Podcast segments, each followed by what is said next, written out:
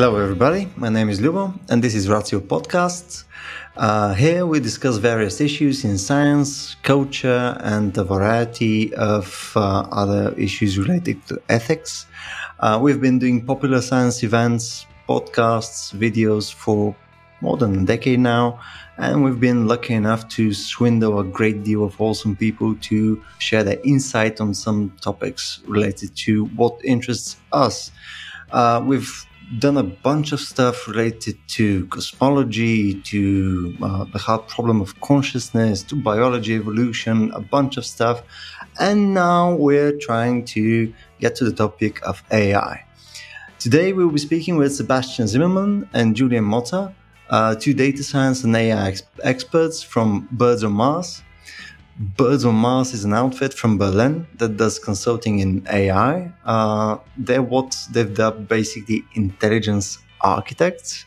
So if you guys are as confused as me about what the fuck does that mean, let's talk to the guys and see what are they actually doing in Berlin. Hi guys.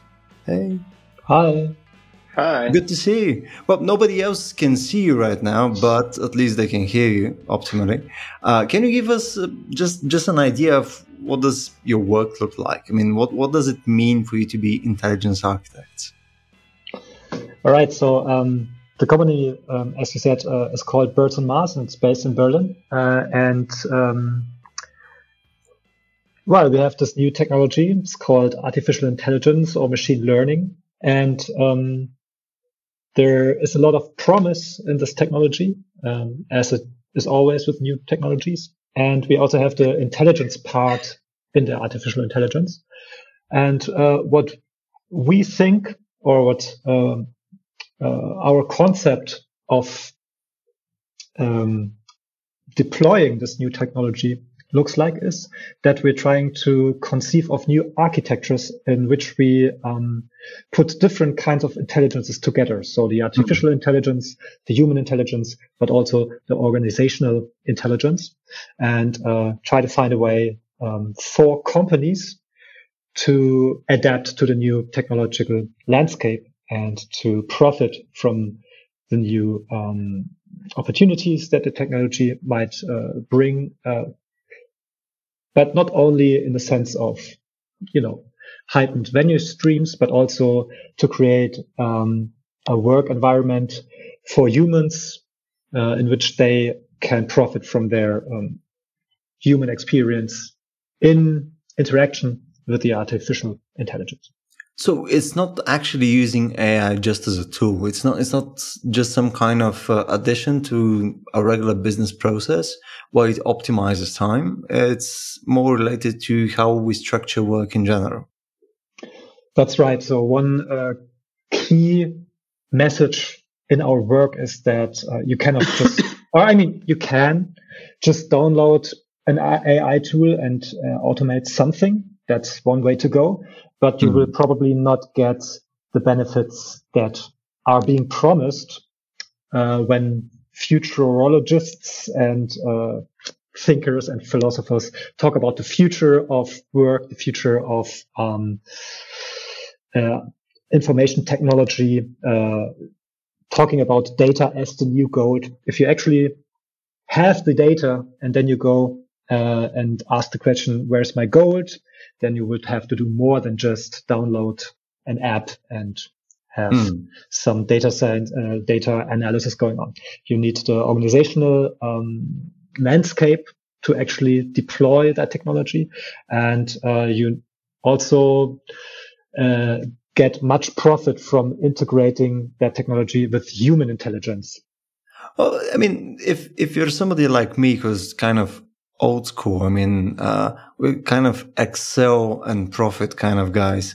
Um, so, I mean, if, if, you're me, how would you explain this in a practical way? I mean, do, you have like an example, like a use case uh, where you've actually done this? Because um, I know that a bunch of people are skeptical as hell about AI in general. So it could be the next just hype-ish thing do we do we have some good examples that are not just great marketing or just a, a great campaign or an uh, art installation, etc.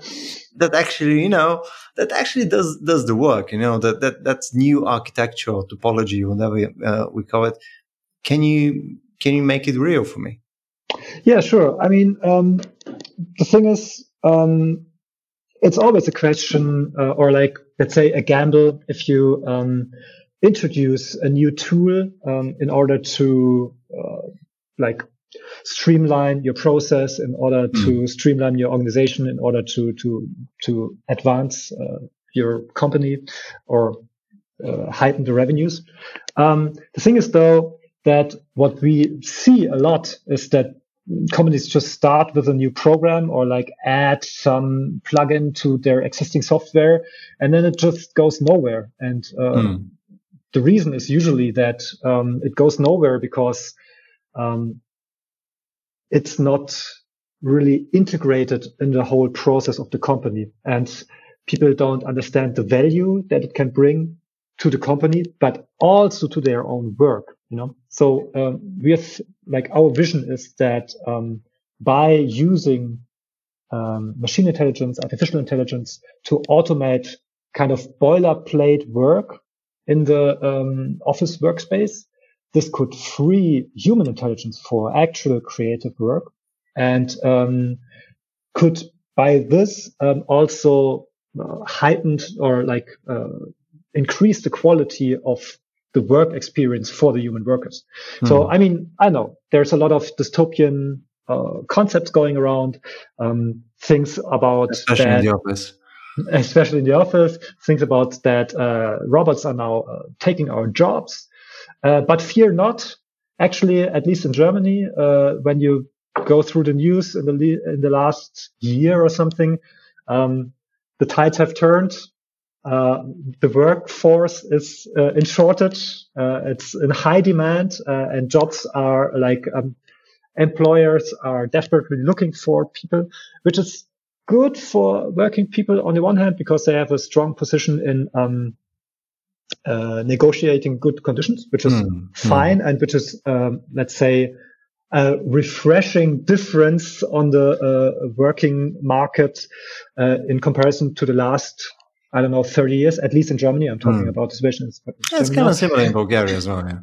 On the other hand, you cannot forget that this is a real um, societal problem if the work is not being done. Mm. And uh, automating some boilerplate um, uh, stuff that you could uh, automate with uh, artificial intelligence that would bring a real benefit to the whole society, not only to the stakeholders or revenue owners or whatever.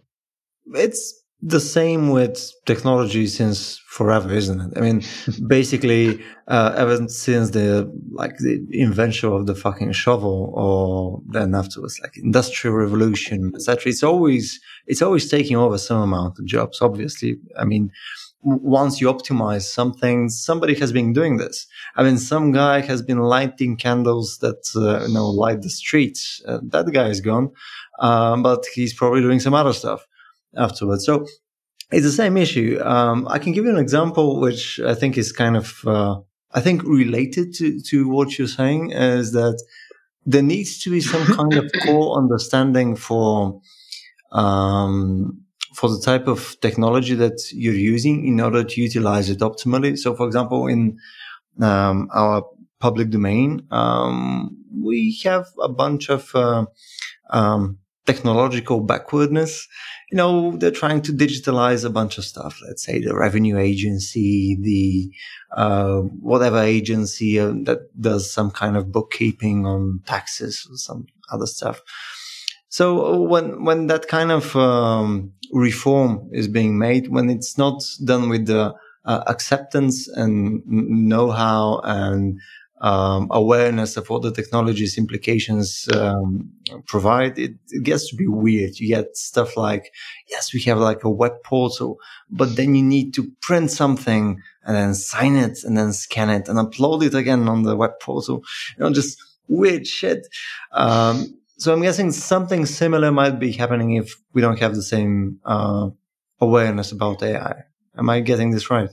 Right, right, right. And actually, what we see a lot is when we go into companies and um, there is, um, you know, a company is also not a monolith. There's a lot of different players that are uh, interacting in a company. It's an organization. So we talk to some guys in the company and they see potential to um, change stuff and automate stuff and hmm. uh, like get uh, um, some rewards from uh, integrating new technology.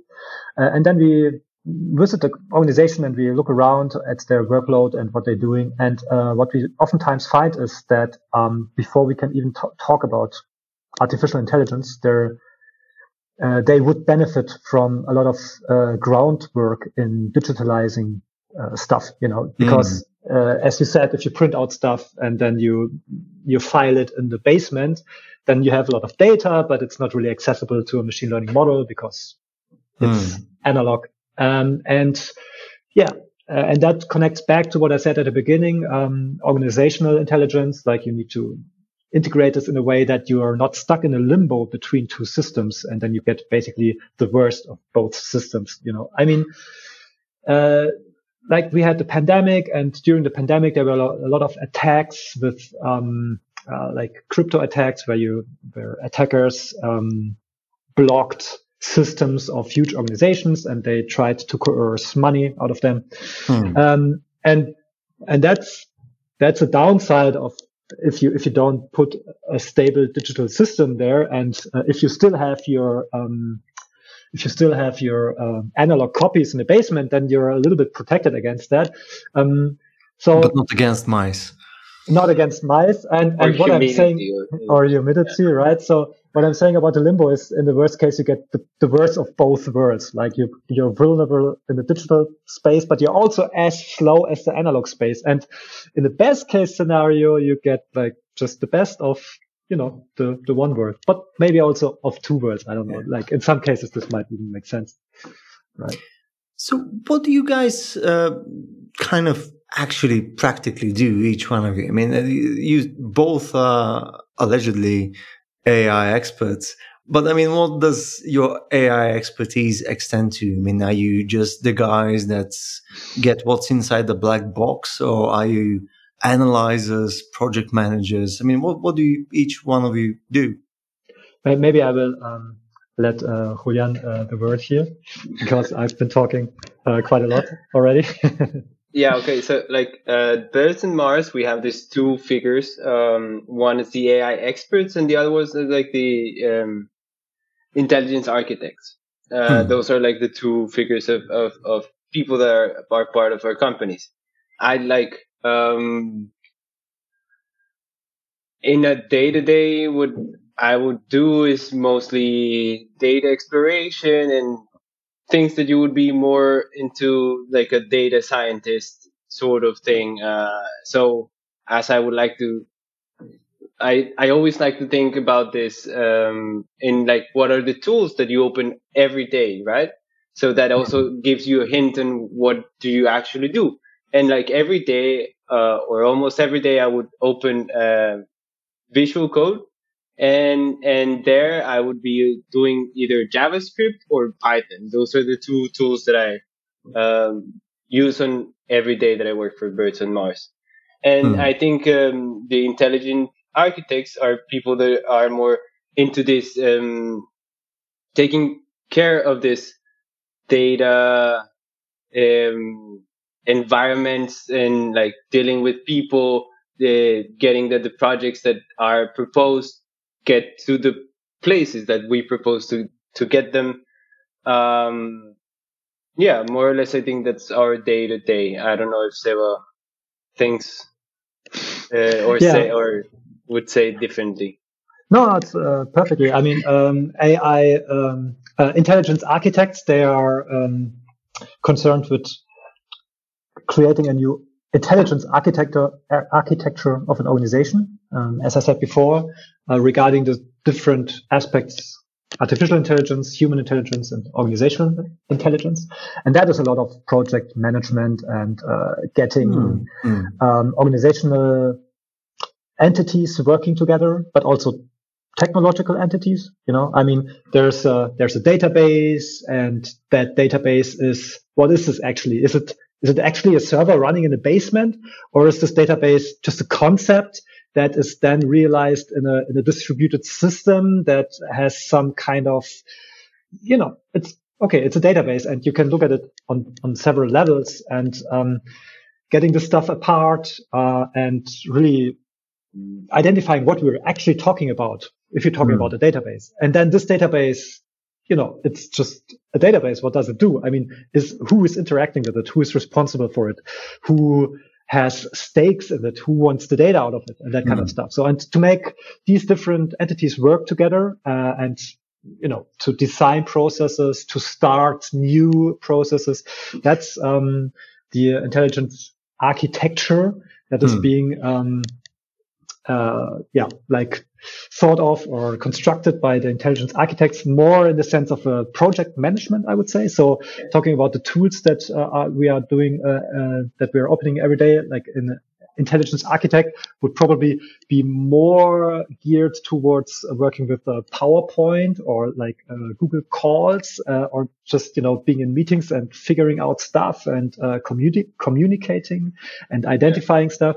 And then the, uh, the AI expert would be more um, uh, used to um, like actually looking into the da- databases, seeing about mm. uh, what's the data flow, what's the data pre-processing, what are the data pipelines, where do they uh, end up the data, who puts the data in, in which format, where yeah. comes the data out, and then, and this is uh, maybe also regarding your first question in the interview um, and the conversation is like maybe you've heard about this. There's this thing called this Jupyter Notebook. That's a quite accessible um, coding environment, and you don't actually have to know too much code. You can just, you know, click your um, an, anal- analytics together, kind of comparable to an to an Excel uh, file or something. And um, if you have your data handy, you can just click it together, make your analysis, and you get a beautiful result, and that's fine. The thing is, though, that um, having the data ready in a format that you can actually access it easily on a Jupyter notebook. That's the actual work. You know, that's the work. Mm. You know, you have the organization uh, set up in a way that the data is put into the databases. It's processed in the right way. It's going the right way. Uh, it's not accessed by the wrong people. It's not uh, filled with. Uh, it needs to be reliable. Um, you need to be make sure that it has a certain quality, uh, because if any of those things from the what I just mentioned is not provided, then you can make your analysis, but it's uh, based on false data, false presumptions, and then you get a false result, and then you make wrong hmm. decisions. Mm. You know? or, or, some of the data would just not be accessible if it's not structured in a way that's that's actually helpful. And, you know, right, right, right, right. When you're comparing just fucking strings, uh, yeah. So uh, if if I have to simplify it in a in a in a dumb way. Uh, essentially, you are more the techie parts of the of the company. Basically, you you guys go in depth uh, with the databases and the restructuring of the databases and the requirements, some amount of business analytics, while your your uh, colleagues basically do the uh, customer facing bets they basically go and lie to people uh, is what i'm saying uh, in order to make them buy the thing. Uh, look i'm sales as well i get it. I mean it's uh, right that's that's a bit of a strong statement. Yeah i'm kidding obviously. But uh, what they what they do is they need to package the whole thing. They need to work with the people to figure out the needs. Yeah i mean you know it's, it's, it's only a lie until we make it happen, you know, and then it's the truth. It's that's, it's that's always like that. It's always make it, you make it. Um, so I mean, uh, I, I, get it in, in so far that you guys so far look like a like an IT company. So where does the the art bit come in? Why why do you get? Right, right, how right. did this thing come about, and why? Uh, yeah. So um, just a small correction. Maybe we're not that much of an IT company, but more like of a consulting company. But mm-hmm. uh, as a consulting company, we put a lot of focus on having the real expertise in house. So mm-hmm. that's mm-hmm. very important to us yeah. to um, set us apart from uh, the competition. Because um, if you don't have the um, the the expertise in the house, then uh, then it's just uh, you know buzzword bingo, and um, you know, a lot of people are doing that and a lot of people making money with that. That's fine. But, um, our experience is that if you have the knowledge and also the hands-on experience, you actually also get hmm. better results. So, uh, where does the art come in? Well, um, maybe I make a short intro and then I will pass on to Julian, um, because I've been a little bit longer in the company and uh, I've seen how the art came in and it didn't actually came in, but instead the, the company, uh, it was there from the beginning. And, um, mm. uh, the company was co-founded by uh, Florian Dohmann and Klaas Bollhoefer. And, uh, Florian Dohmann, um, has been working together with an, uh, with an artist, a Berlin based artist, whose name is Roman Lipski, And, um, when uh, Florian co-founded the company, uh, this collaboration between um, Florian Dohmann and Roman Lipski uh, was an integral integral part of the foundation of the company, and that was five years ago, um, in a time when artificial intelligence was both um, very exciting and new, and also in its kind of infancy um, with regards to what you could achieve um, with um, AI models in the realms of uh, digital imagery or digital audio. So um, you could uh, you, you were far away from the very impressive results that you get today, you know. Uh, mm. But even back then, um, uh, Florian and Roman uh, conceived of a collaboration uh, between technology and art um, to um, have Roman inspired by a kaleidoscope of different AI generated images that have been trained based on uh, images that have been uh, painted by Roman, also hmm. by Roman's feedback. So he would say, I like this, I don't like that. And that trained the hyperparameters and that created a feedback loop. And uh, why, why, what did the, this, all of this have to do with the company? Why wasn't that just a hobby project? Um, it basically transported the core message that we have for the company, namely that uh, the artificial intelligence covers some kind of uh, boilerplate everyday stuff, and the human human intelligence is therefore freed to explore new venues and to try new things. And that was exactly what happened in the collaboration between Roman Lipski and his um, artificial muse. That's what it was called um, back then and is still called now. It's an ongoing project that's being updated with the newest technological developments. And um, Roman uh, was on uh, on a journey to develop an abstract painting style. So before he used to paint um, stuff like you could you see it. It was a house. It was a mountain. It was like a, an old uh, uh factory structure or stuff like that. Mm. And uh, he wanted to kind of go into a new direction, develop an abstract style, um, and he did this in the in the exchange with the with the technology. So the technology um, we we used the algorithms that were available back then, and we um, kind of used them in an unintended way to provoke weird structures or um, unforeseen uh, images. And Roman would then um, select which one of those would interest him and which one of those were not so interesting.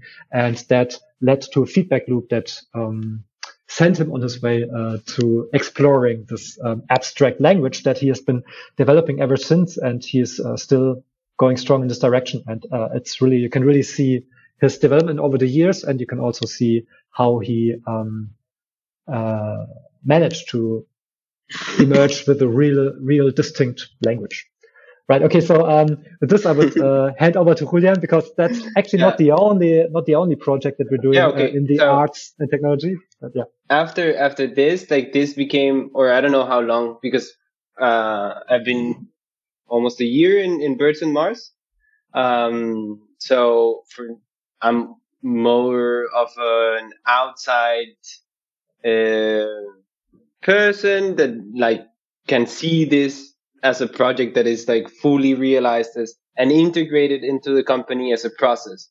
So what happens nowadays or what I, um, at some point, I guess they, they wanted to make part of the company is that every employee of Birds on Mars, um, can have some time. Uh, right now, it's uh, how it's structured is like 40 minutes a day, or you can, it's theoretically 40 minutes a day, but you can like move around your time as you please, uh, for creating something that it's not necessarily, um, yeah, it doesn't have a client.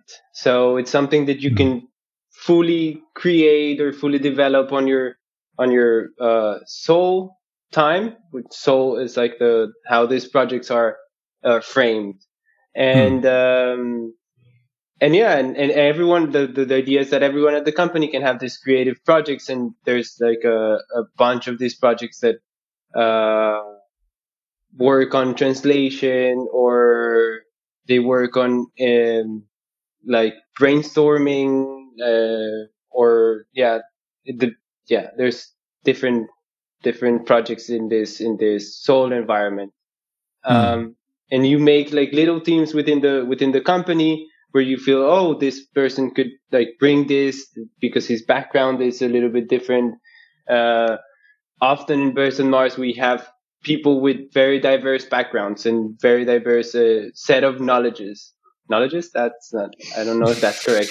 A very diverse set of knowledge and like tools and and and yeah, di- diverse backgrounds that helps us like develop these creative environments that we can, um, yeah, push a project to and come with different ideas to to the table. Yeah, so basically you, you have like a microcosm of different creative ideas within this new realm thing. So you guys are like a few years ahead of everybody that's working with Midjourney now, basically.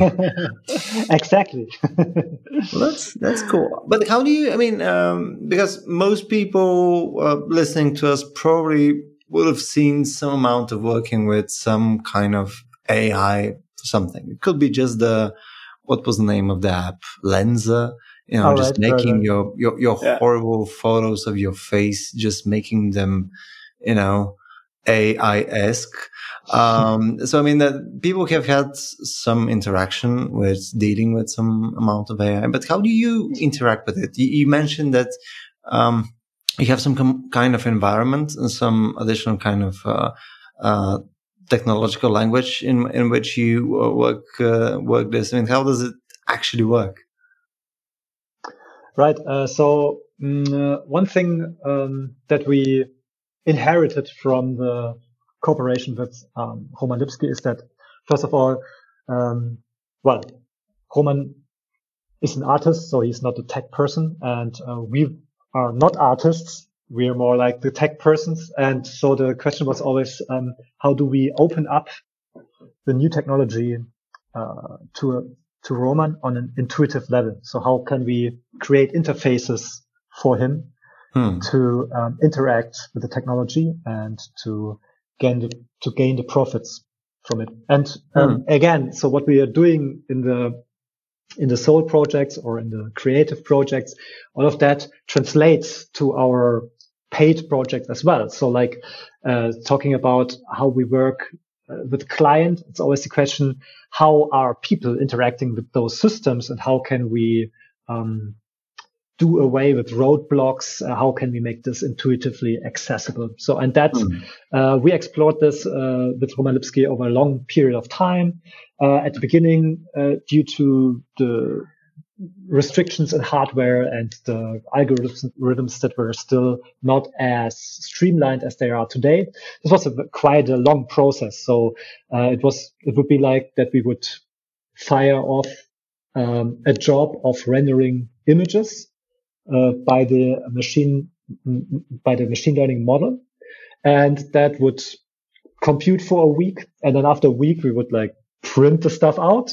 And then we go with like 500 printouts to Roman into the studio. And then he would um, look at the printouts and he would paint a little bit and he would think a little bit and then he would sort them a little bit. And then two weeks later, he would come back to our place and say like, okay, those are bad, those are good, and that's what I painted. And we would take all those information, feed it back to the machine learning model, have it train mm. again, have it generate images again. And that's like a long loop, you know, it's like, yeah. like more like a pen pal ship between Roman and the thing. And we as tech people were, were kind of the interface. So he would talk to us and we would, um, put this into the machine. And then, um, the last five years uh, have basically seen, uh, our like our main attempt was to make this loop even uh, like smaller and smaller and even shorter and more immediate and more intuitive and to mm. give Roman more direct access himself so that we didn't need to be his translators or something.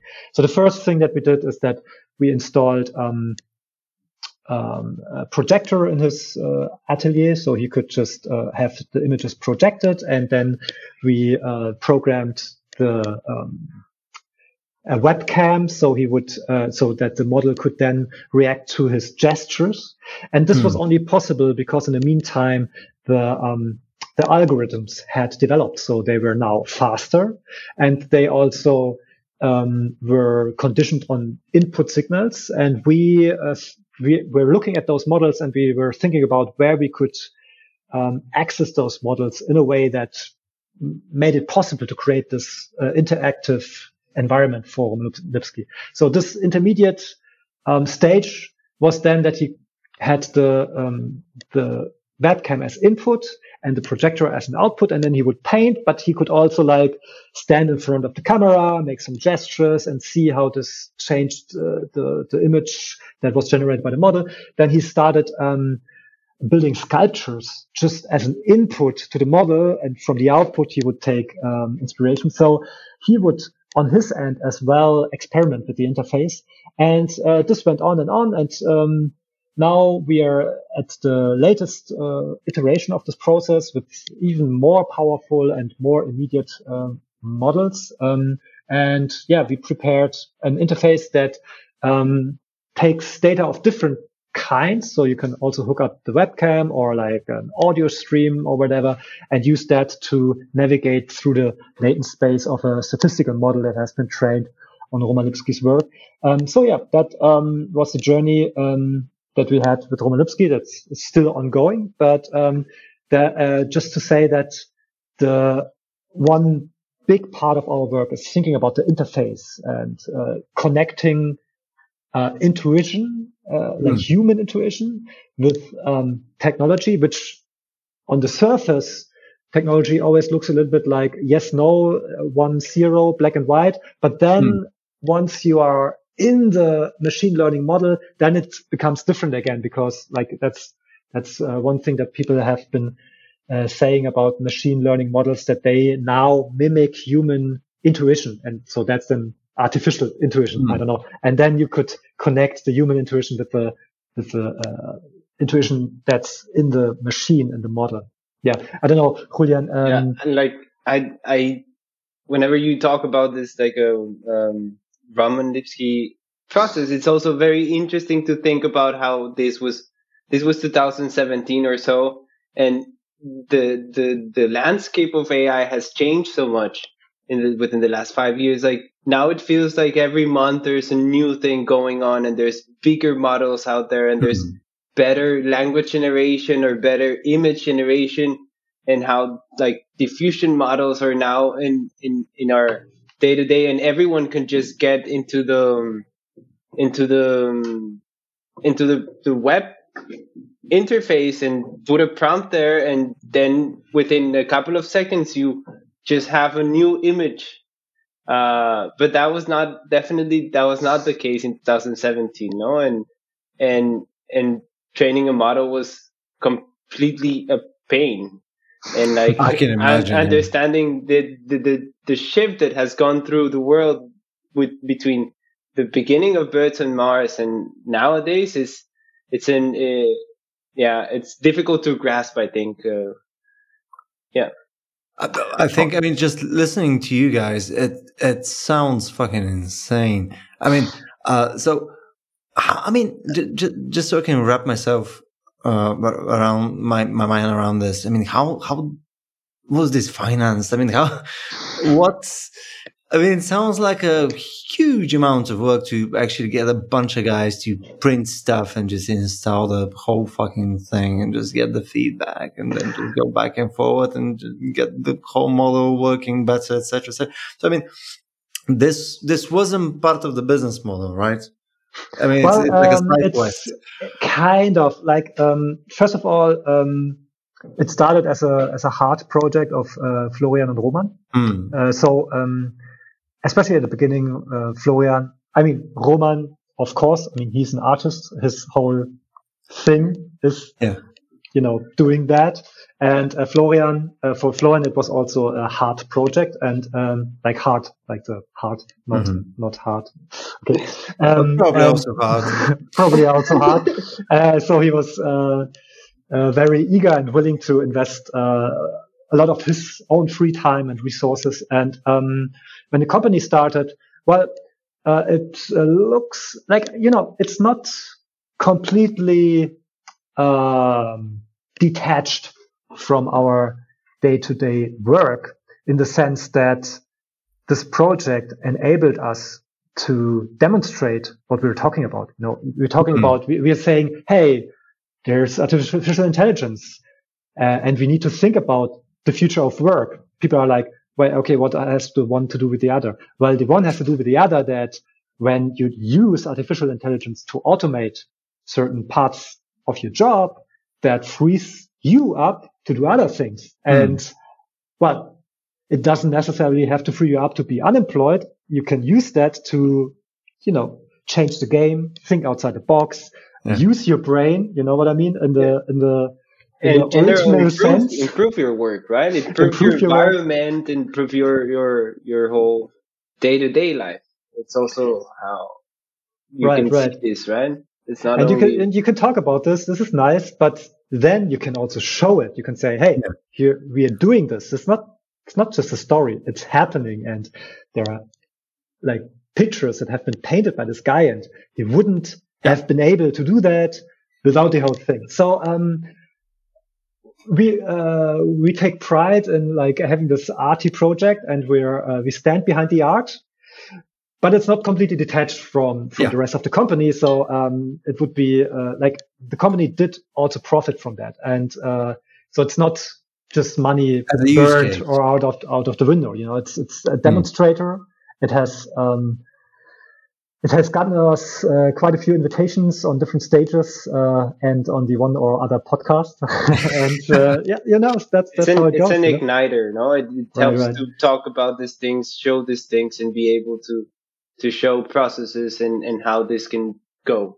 It makes it uh, also tangible. You know, you can you can yeah. take this, you know, this concrete case and talk about it like people say the who has the ownership of the data what does what does the what is the mm-hmm. um, what is the use case blah blah blah and you can talk about this here exactly you know you can talk about all the different elements and then see how this translates to other um, areas or maybe doesn't translate to other areas and how you have to conceptualize it, uh, conceptualize it differently and mm-hmm. on a on a different note uh, that uh, now that we mentioned the current AI craze I mean it's it's a crazy and great um, development to have this accessible for so many people and to make this, um, you know, it's not a black art anymore. And that's uh, a very mm. democrat- democratizing, but it's an effect that uh, adds a certain element of democracy to it, which we um, love. Uh, like we love to see that because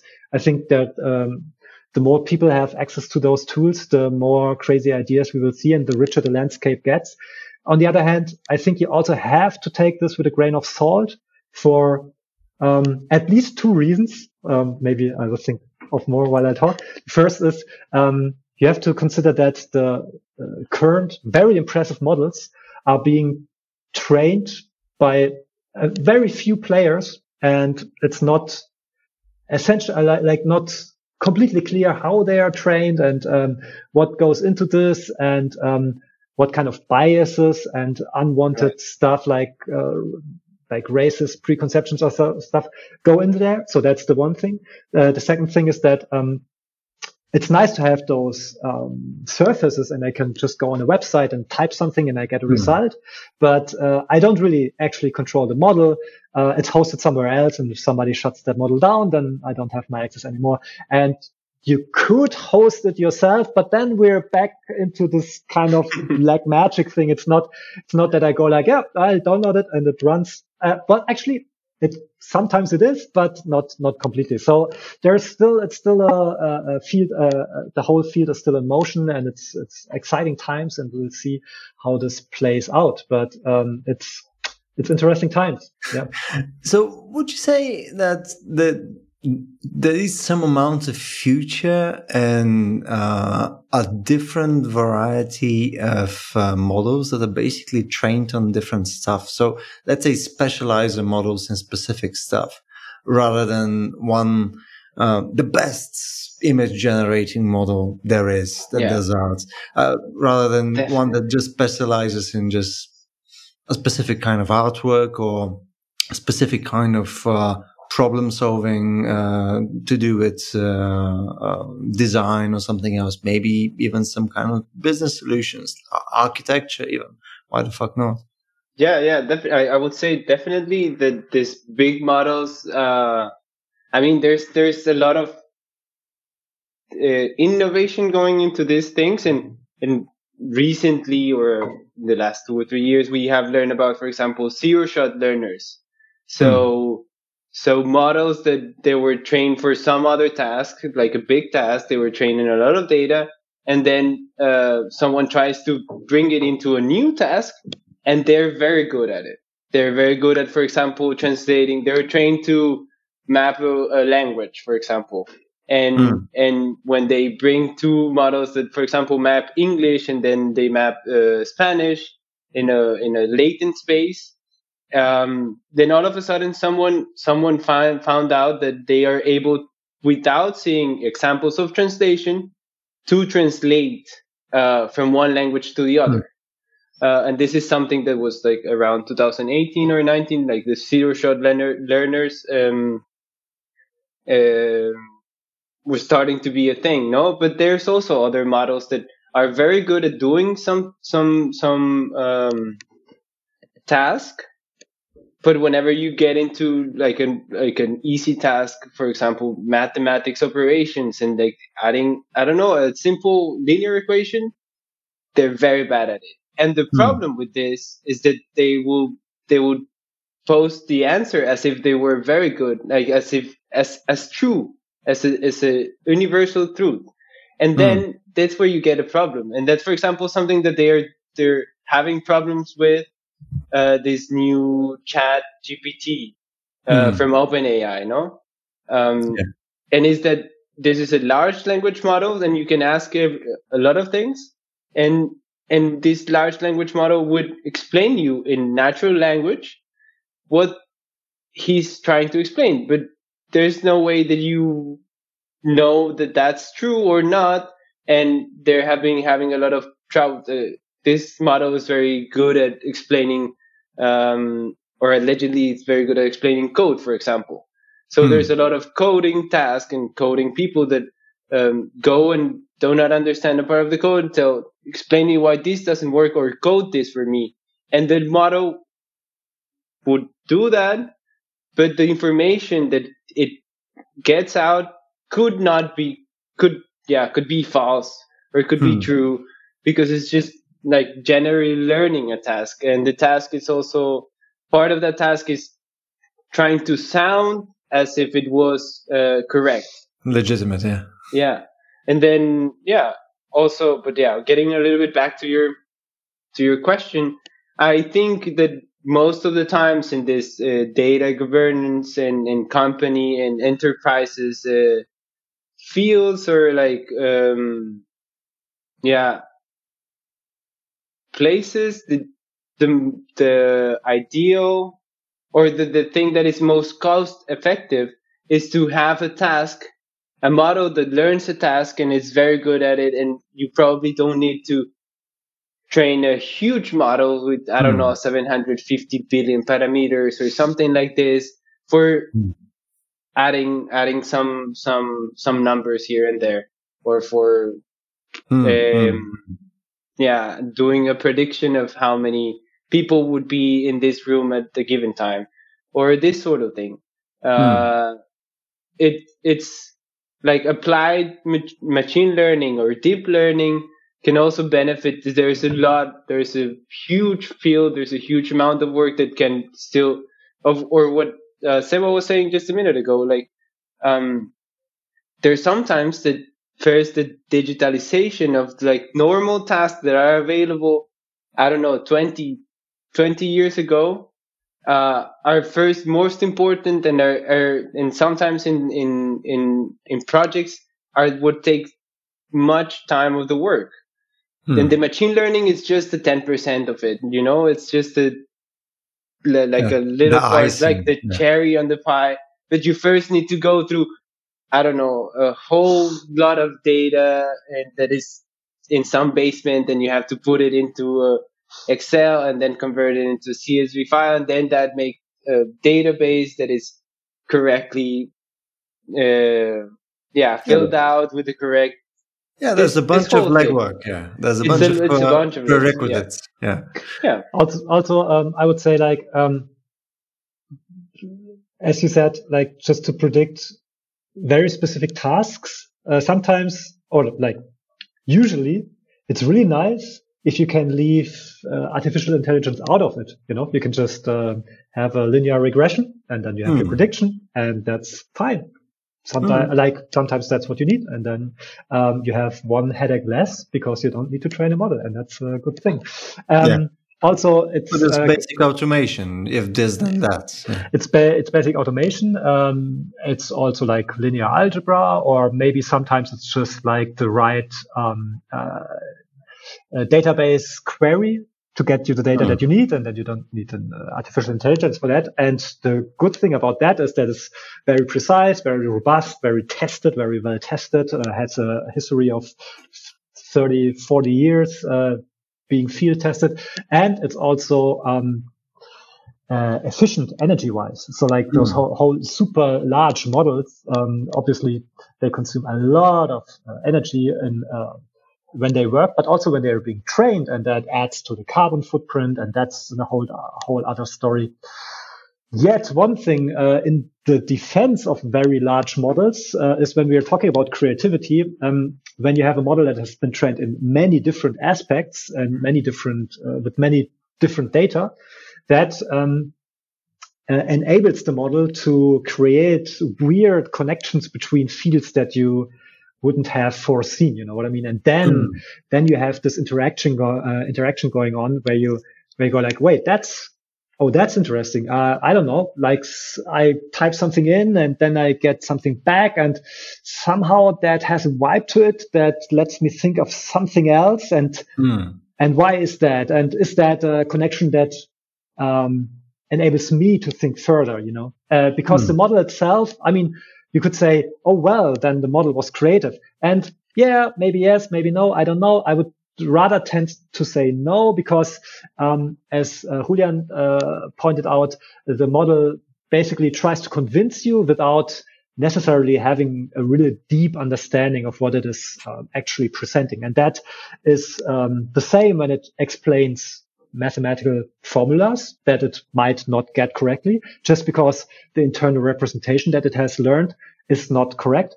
Uh, but you can also see it in image models. So, you know, you see uh, people uh, generated in images by, uh, by, a, by a model, and then you see the, the hands, and the hands, they don't add up. Why do they not add up? Uh, it, they don't add up because the model has no conception of the fact or no concept of the fact that there is a bone structure in the body and that uh, humans have this number of uh, fingers and aliens have less or more fingers and a dolphin has one fin Yeah. here and one fin there. Um, There's just always have- too many hands. yeah, it, it just have the, the idea of the pixels, you know, if there's a pixel that looks like a finger, then probably the pixel area next to it also has a finger and then it's suddenly seven fingers. Okay. So that happens.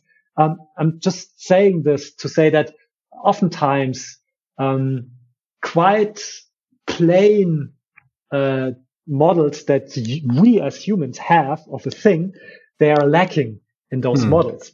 Uh, nevertheless, uh, due to statistic proximity or any other kind of statistic uh, effects, um, uh, they produce outputs sometimes that make us as humans with the models that we have think, wait a second, mm. that actually, if I translate that to my models and I connect that, now there's something new. And that's, that's exactly the sweet spot, uh, mm. where we want to operate. Um, when we work with Roman Lipski, uh, when we create um, mm. uh, chatbots that are geared towards creating uh, like an inspiring uh, conversation partner, when we have like hacky voice bots that try to sing and create certain dialects, but then you hack mm. it a hmm. little and then the dialect goes into a mumble.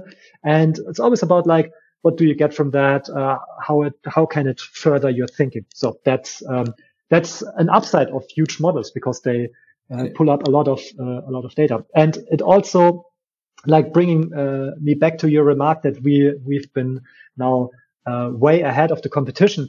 Well, now it's really easy to generate images, but that's not the actual thing because um, if you want to create something with value, um, that thing is going to have a resonance. It's let's say it's going to be hanging in a in a museum. Maybe it's mm. in an auction. Christie's is auctioning an AI generated piece of art.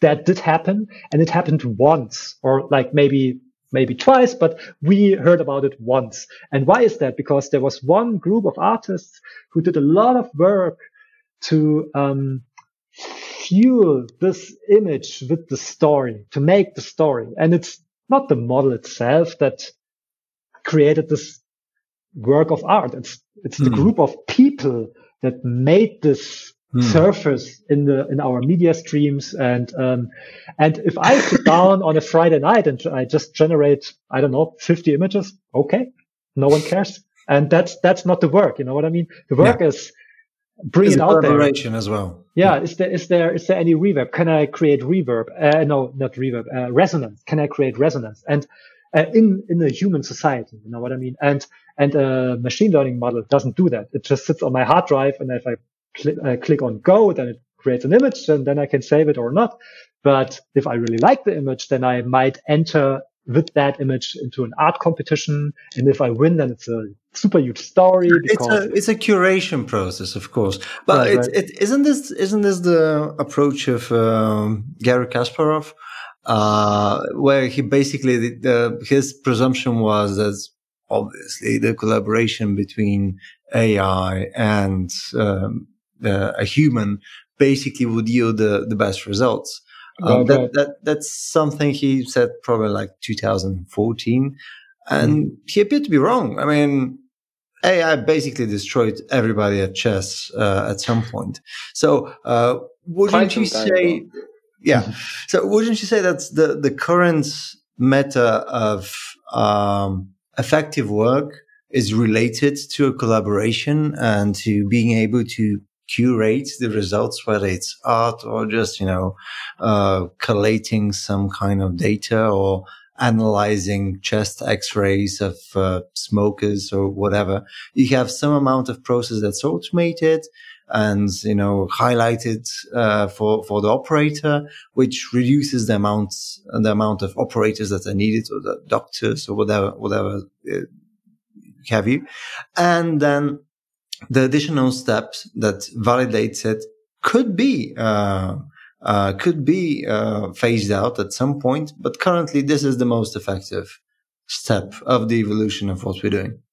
Well, I would say that um, it's hard to make a statement that covers everything. You know what I mean? Mm. You've been talking about yeah, doctors. Yeah. You've been talking about, I don't know, you can talk about predictive maintenance uh, of, True. I don't know, uh, maybe you have a phone factory and you want to see how sturdy the construction is. And, so, and it, it depends so much on the, um, on the fabric or on the, on the surrounding, on the network that you're placing mm. the technology in so much. And uh, I would say that at the current phase of development, um, it would be unresponsible to or irresponsible to just make statements in general because yeah. it's um, it's a it's an ongoing process uh, uh, also of societal debate Uh, mm. It's it's a it's also a, a question of um, governance and power and uh, and having your and the voice community heard. behind this as well. Yeah.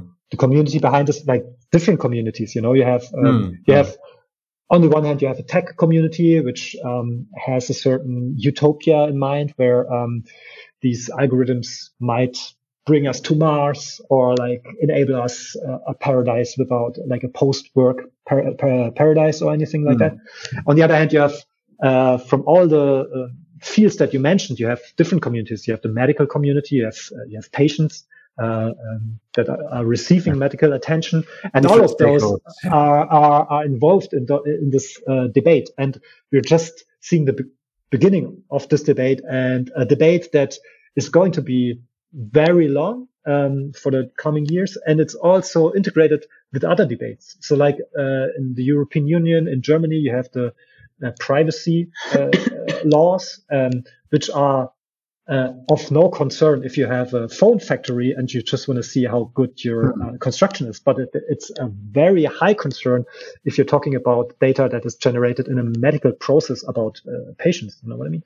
So, mm. um, it's it's a it's a very like the question that you're posing is is the is the most essential question, but you cannot just answer it uh, yeah. once and for yeah. all. You have to go there and you have to um, you have to look what's there. You have to listen what people have to say, and you have to think how to create a new intelligence architecture hmm. um, that um, you know uh, is the best for the situation or like the the best fit for the situation.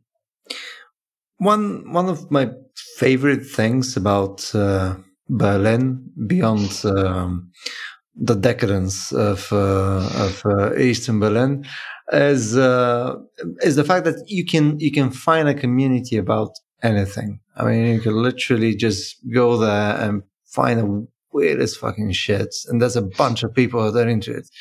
I'm guessing with the whole AI craze. Um, this has kind of exploded in Berlin as well because it's both a creative space and uh, and you know mostly high on technologically savvy people.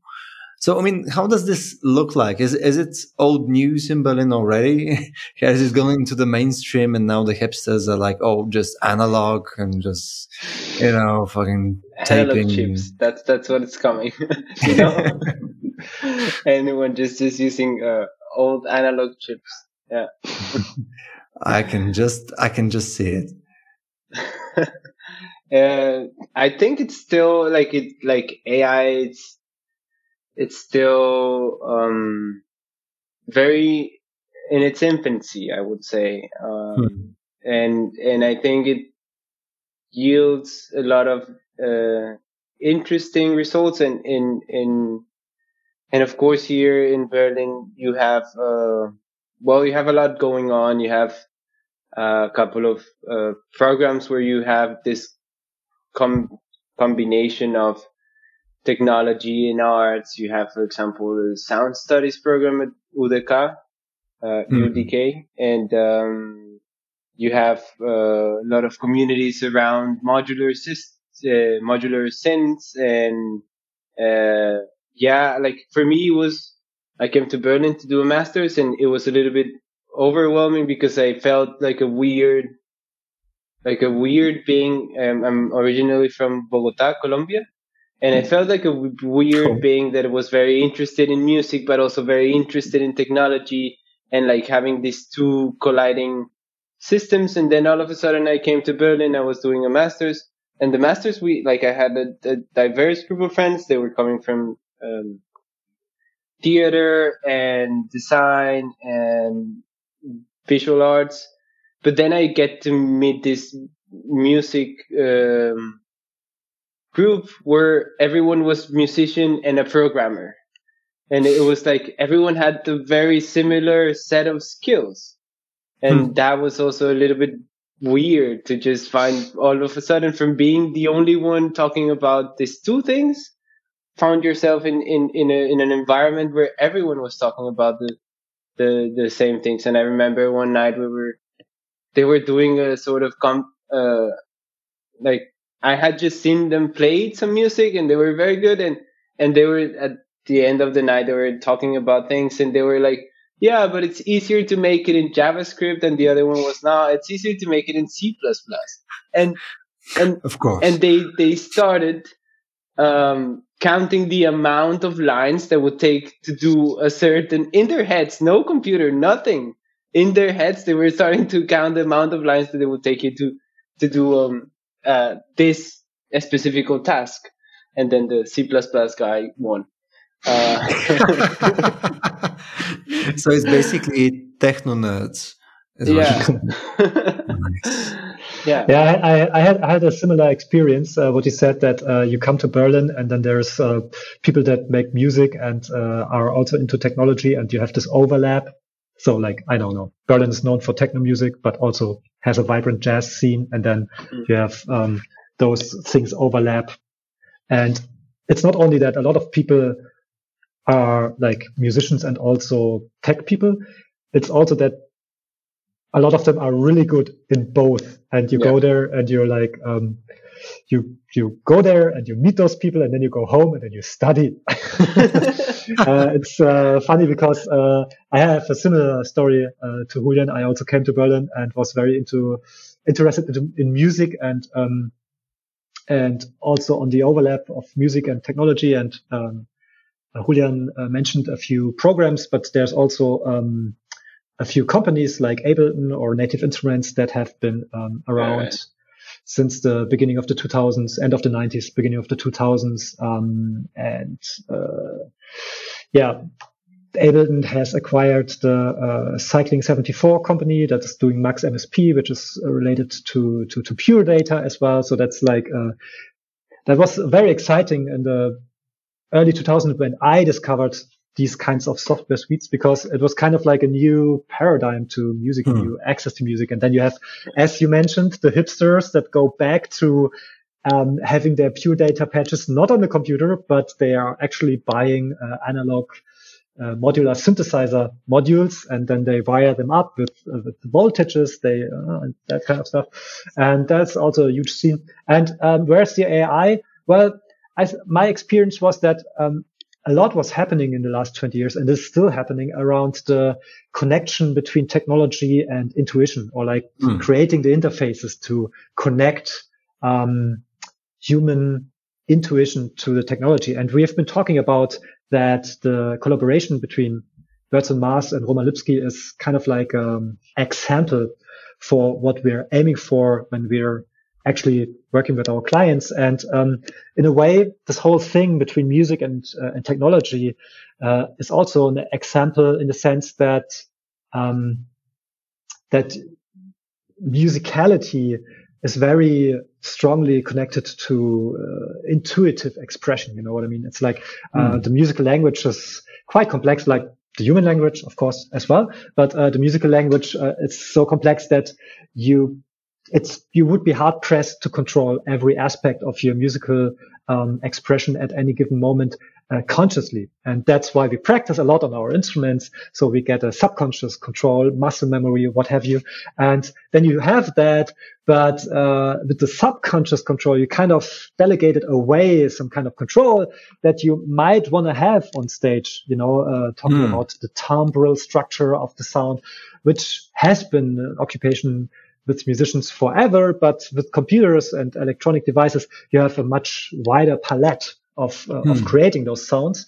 And now it's a question, how can you access this palette on an intuitive level? How can you play the technology as it would be an instrument? And that's just in, just the same connection between intuition and technology that we are also exploring, um, at Birds on Mars at our creative projects with uh, Roman Lipski when we're designing different interfaces um, and well, on the other side of the interface, uh, it could be a pure data patch. It could be a machine learning model. It could be a modular synthesizer. It could be any piece of technology and uh, it could be simple. It could be complex.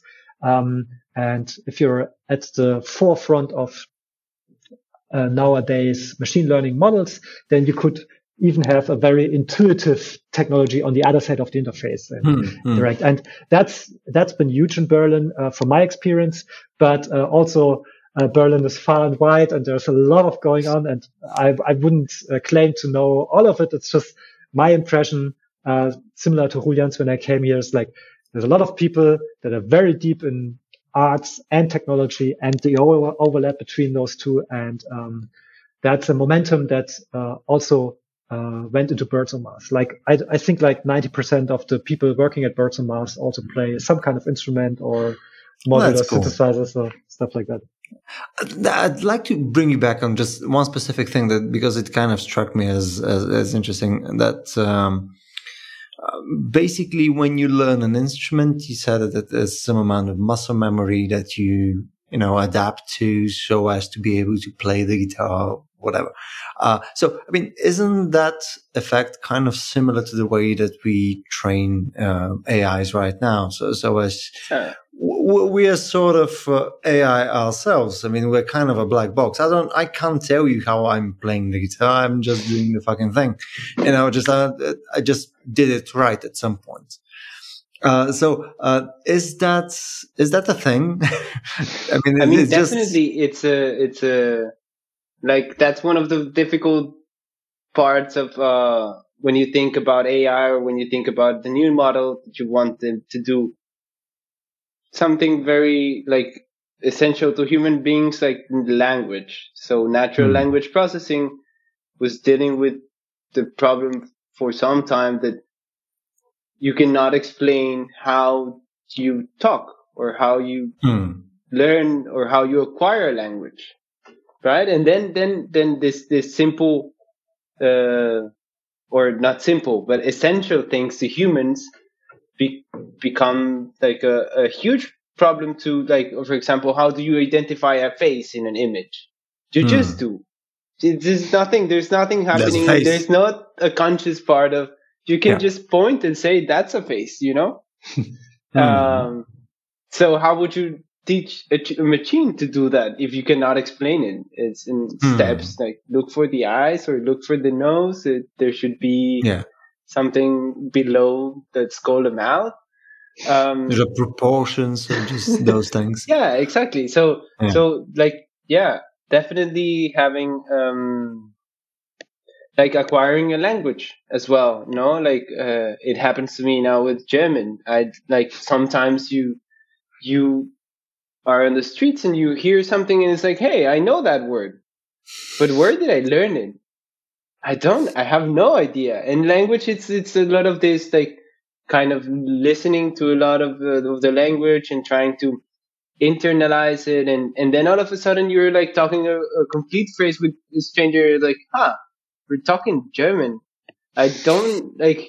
Yeah, of course you go to the classes and you do this whole practicing, and yeah. and you can like you can really go into the into the process of learning, for example, a vocabulary or something like yeah. this. Um, and then, yeah, maybe if you do it like in a very structured manner, you can explain how you learn this. Hmm, but hmm. if you are more into the immersive type of learning that you get into a place and then you all of a sudden start understanding a little bit hmm. here and there, and it's like, ah, I, yeah, it's more like natural. And then you have this problem of how would you do, teach a machine to do something like this?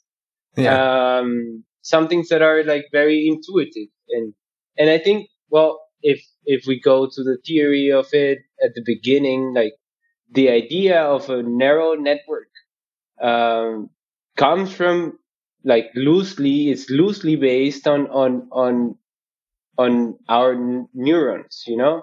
And, hmm. and it comes from that basic idea. Of course, there is not like a correlation between what we do in machine learning and deep learning uh, and what happens in our brains.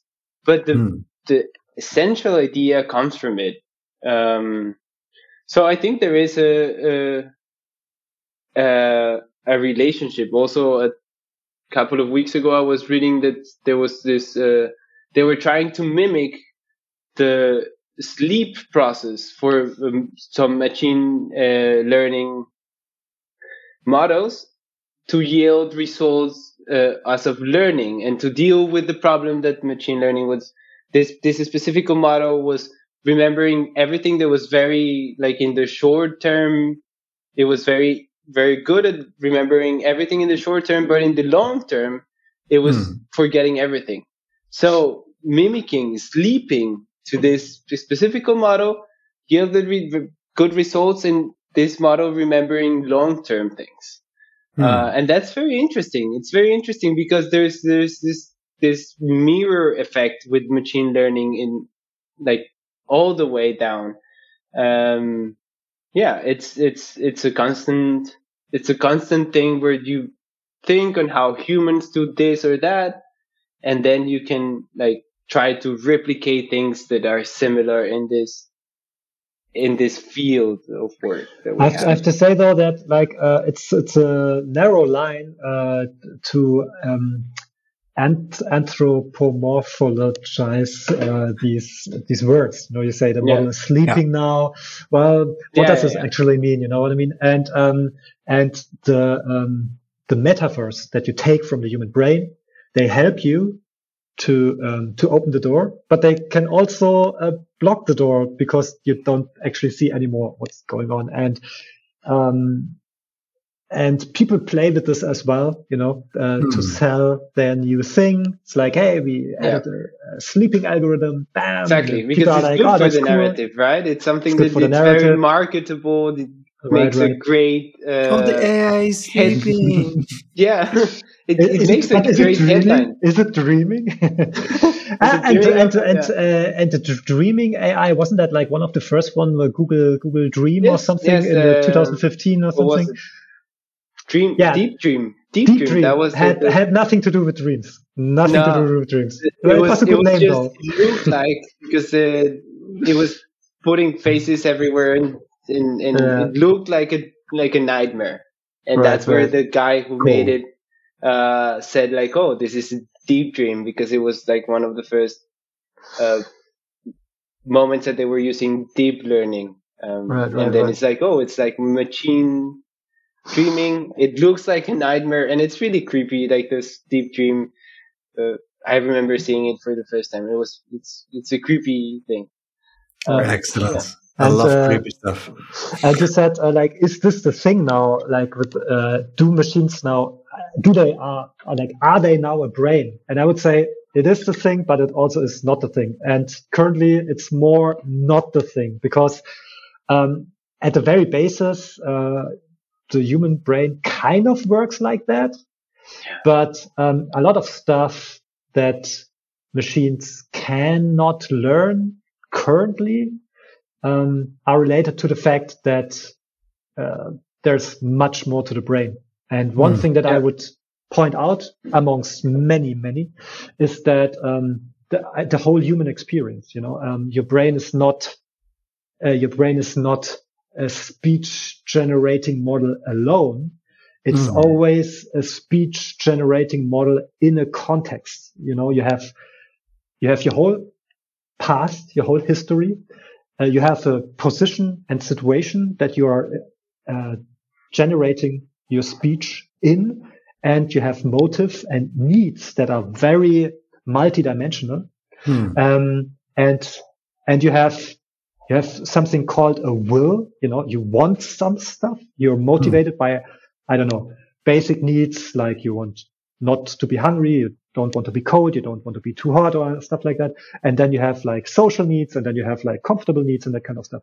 All that plays together and, um, uh, like the human body, the human, uh, human persona is always navigating in a lot of different layers of meaning and needs and wants, um, and needs to navigate all those layers and the brain is constantly making predictions in all of those layers mm.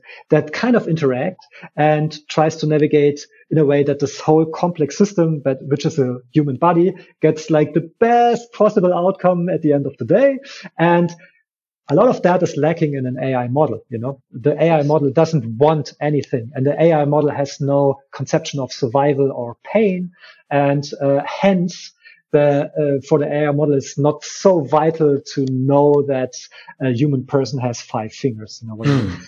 but but for a human being, it's very very vital. Yeah. And a human being learns on different levels. Like um, uh, a baby learns physics, and then an infant learns language and then a child learns math and then uh, like an adolescent learns, I don't know, chemistry and uh, every new okay. level incorporates everything that happened before. You know what I mean? And, uh, and, and all of that while you're still a person in a very multidimensional system of layers and needs and wants and uh, expectations and possible futures.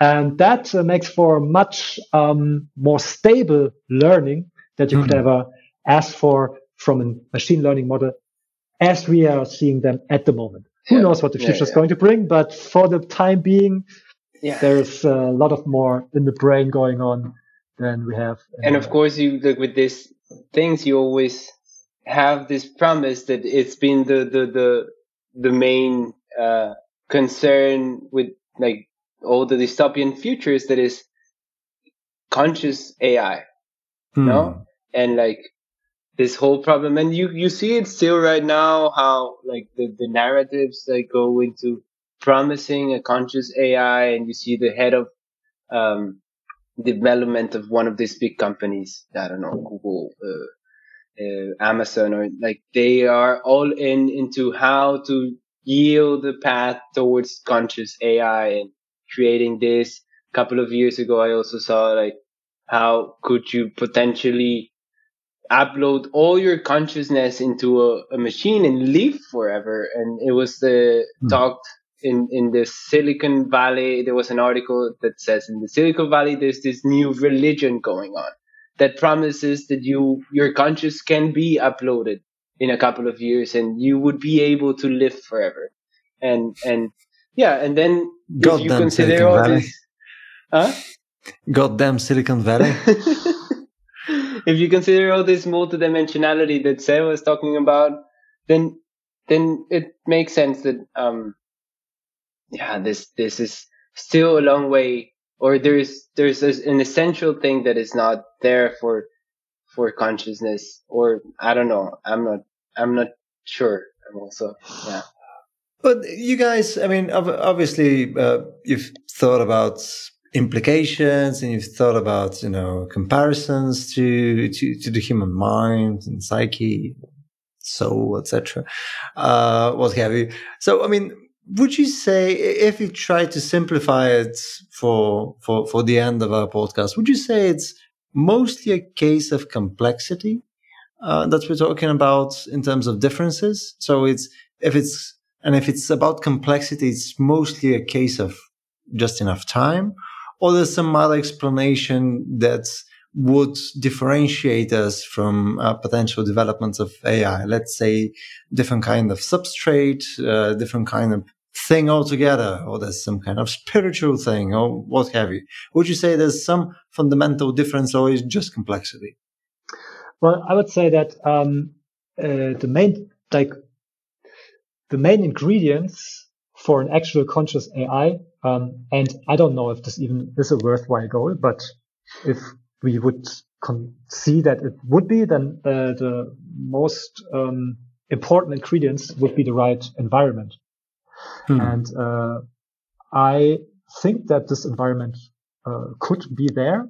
Um, and uh, so the way I see it, and that's my theory, and that's not proven at all. It's just an idea is that um, uh, the the best, like the most likely path towards unconscious AI that I see is that um, uh, computer programs or AI programs would need to kind of um, develop the same multidimensional um, structures of need and uh, uh, interaction that we have as humans, and um, and we could go back and ask why did humans develop a consciousness as complex as we did, as hmm. compared to, let's say, ants that also live in complex societies, but they don't, they probably don't have a deep uh, conscious experience as we have. Mm-hmm. But we don't know. Maybe they do. But like yeah. the common conception is that ants don't have the deepest conscious uh, experience. So, and the thing is that humans are in a very specific, uh, they live in a very specific configurations, uh, uh configuration that sets them apart on the one hand from ants and on the other hand from, let's say, tigers. So, um, um, humans are very dependent on cooperation on the one hand, but on the other hand, they also have quite a free will. And that is a problem because, um, well, it's not having a free will is not a problem. That's not my statement, but, uh, but if you, but if you're very, de- free will is a problem. if, if you are dependent on other people, then, um, then I, I don't know if they have a very free will, then uh, you need to take this free will in consideration because you're dependent on them. If you're an ant, that is not so much of a problem because ants, um, they all share the same gene pool. So, uh, the um, best intent of, uh, or the, the best interest of ant A is the same interest of ant B of the same colony. So if one ant dies for the sake of the colony, then the whole colony wins and also the mm. diet ant wins. With humans, it's different because we, uh, like every human has its, his own genetic code and we don't have the same, um, uh, uh, incentive structure. Mm. and we have a free will. So we are very dependent on cooperation, but we also need to take into consideration the will of the other person or the, their interests or their, uh, their motives. So mm. we start, or our brain we were talking about the brain, our brain starts to make predictions about what the other person is going to do. And at some point, um, this gets meta because I think, wait a second, this other person, uh, I need to cooperate with this other person. This has a, uh, this person has a free will. I, I'm making predictions about the, about what is this person is going to do. But this person also depends on me. So, uh, it's pretty likely that that person also makes prediction about what I am mm, going to do. Mm. So now I have to ask myself, yeah, what, what, what, what, yeah. what, am I going to do? You know what I mean? So this, now I'm starting to think about who am I actually? What am I going to do? And there comes consciousness into play, you know? So that's, mm. to me, that's the, the best explanation why humans have a very deep, uh, conscious experience as opposed to other animals, which probably do have some kind of conscious experience, but probably much mm. different to a human experience. But if we are talking about artificial intelligence and how that um, might come to a conscious level, I'm thinking, let's look at an environment where this could happen. And I think this could happen if we would have an open network like the internet and we would have um, different programs that interact with each other and that are uh, dependent on each other. So let's say mm. one program has access to um, memory, to, to, to, disk space or to memory space, and another program has uh, access to to computing cycles, and another program has access to connectivity. You know, and then they need to um, work together. Collaborate yeah. to collaborate to so that each of those programs gets what they need in in, for, uh, in order to just exist further. And if that mm. happens, and it's not it's not super likely that it happens, like super uh, in this autonomous setting where programs just interact with each yeah. other. But it's also not completely ruled out. It could happen, you know. Mm. Um, I find it. I find this scenario more likely than, let's say, a genius sits down at the at the meta labs and programs in AI. That I don't see that happening. But um, but like in this environment where where uh, there's an open network where um, where different programs uh, fight and cooperate for the same resources, mm. and where they have the op- opportunity to develop that yeah. might be an environment where we could actually see some kind of consciousness, which might not be a human consciousness, but some kind of consciousness. So that, yeah, that like, would be my two cents. That is, that actually is like five when, cents, but okay. Yeah, when when you talk about like consciousness, it's also we have been looking for years, like for many years now, we have been looking for, for example, language, and and we claim that we are the only species with a language, right? Hmm. But that's only because we have been looking for a human language in other species and we have been looking for a human grammar in other in other ways of communicating in other species and then it's like yeah maybe there's a different set of of consciousness of a, the different set of, of of there's also a different set of languages and, and a different set of we mm. don't know because we have been looking just for this human language and and experiments in the in the past century with um, primates and trying to uh, to to teach them uh, human languages and like for example rearing bonobos in, in a human uh, bonobo environment yielded results that like point towards the, the bonobos can learn our language and Hmm. and and and with science that which was something that in the 30s and the 50s we didn't know. No, in the 70s we started realizing, oh right, uh, they they can talk with signs and they know they know what's me and they they learn how to. For example, one of the things that we know is that uh, in natural environments primates do not point Hmm. but if they grow in a human like in a human near a human environment they learn how to point and they do it for humans and they do it so like to to express will like wanting this or that um I've seen Planet of the Apes. It's it's not good. It's just not fucking good. uh, yeah, but I, I think it's a very interesting point that I've never uh, thought about. This this, and it, you get into this mm, machines or programs being able to create programs, and and in that Hmm. sort of environment, then I think there is maybe a, a possibility. I wouldn't. It's a it's a novel idea for me, and I wouldn't be. I think I think as Seva, I think it's more likely that this happens that uh, some guy friends Super of Zuckerberg, guy. yeah, from some some friend of Zuckerberg, be like, yeah, here's a conscious uh, program. He knows what he is.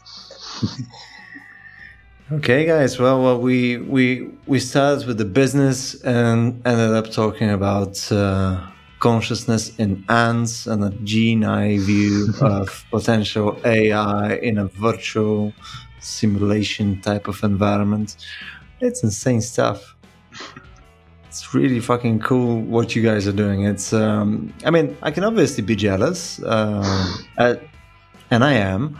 Uh, so it's um, it it sounds like uh, an an incredible kind of job for you to be uh, working out together. I mean, it sounds like you're basically figuring figuring out what your job is, mostly on the go, based on the needs of the customers and the types of solutions that are required, which is, in my experience, pretty fucking cool. Pretty cool. Yeah, that's definitely um, we we get around. We see uh, lots of different stuff, and um, we adapt to the task. Um, I have to disappoint you though. It's usually not about ants and uh, Damn it. and and conscious uh, uh, Consciousness, programs that uh, maraud over the connections over the internet. But Well, we'll, we'll see. Maybe maybe it will be one day. Yeah, when you get the when you get the, I mean, I'll, I'll give you my CV and all right, all right, all right. maybe you give a recommendation to the AI overlords running the company. Uh, yeah, thanks for having us. This was a very Yeah. uh, interesting conversation. Yeah, uh, well, it, it's been an absolute pleasure to both of you, Julian and Sebastian. Uh, I'd love to grab a beer with you guys when I'm in Berlin, and Yeah. let's hope, uh, yeah, it's, let's hope it's, it has been an interesting conversation for our listeners as well. Um, and uh, yeah, that's about it from us. Yeah, thanks. Thank then you. uh, Thank you for having see you us. soon. See you soon. Bye bye.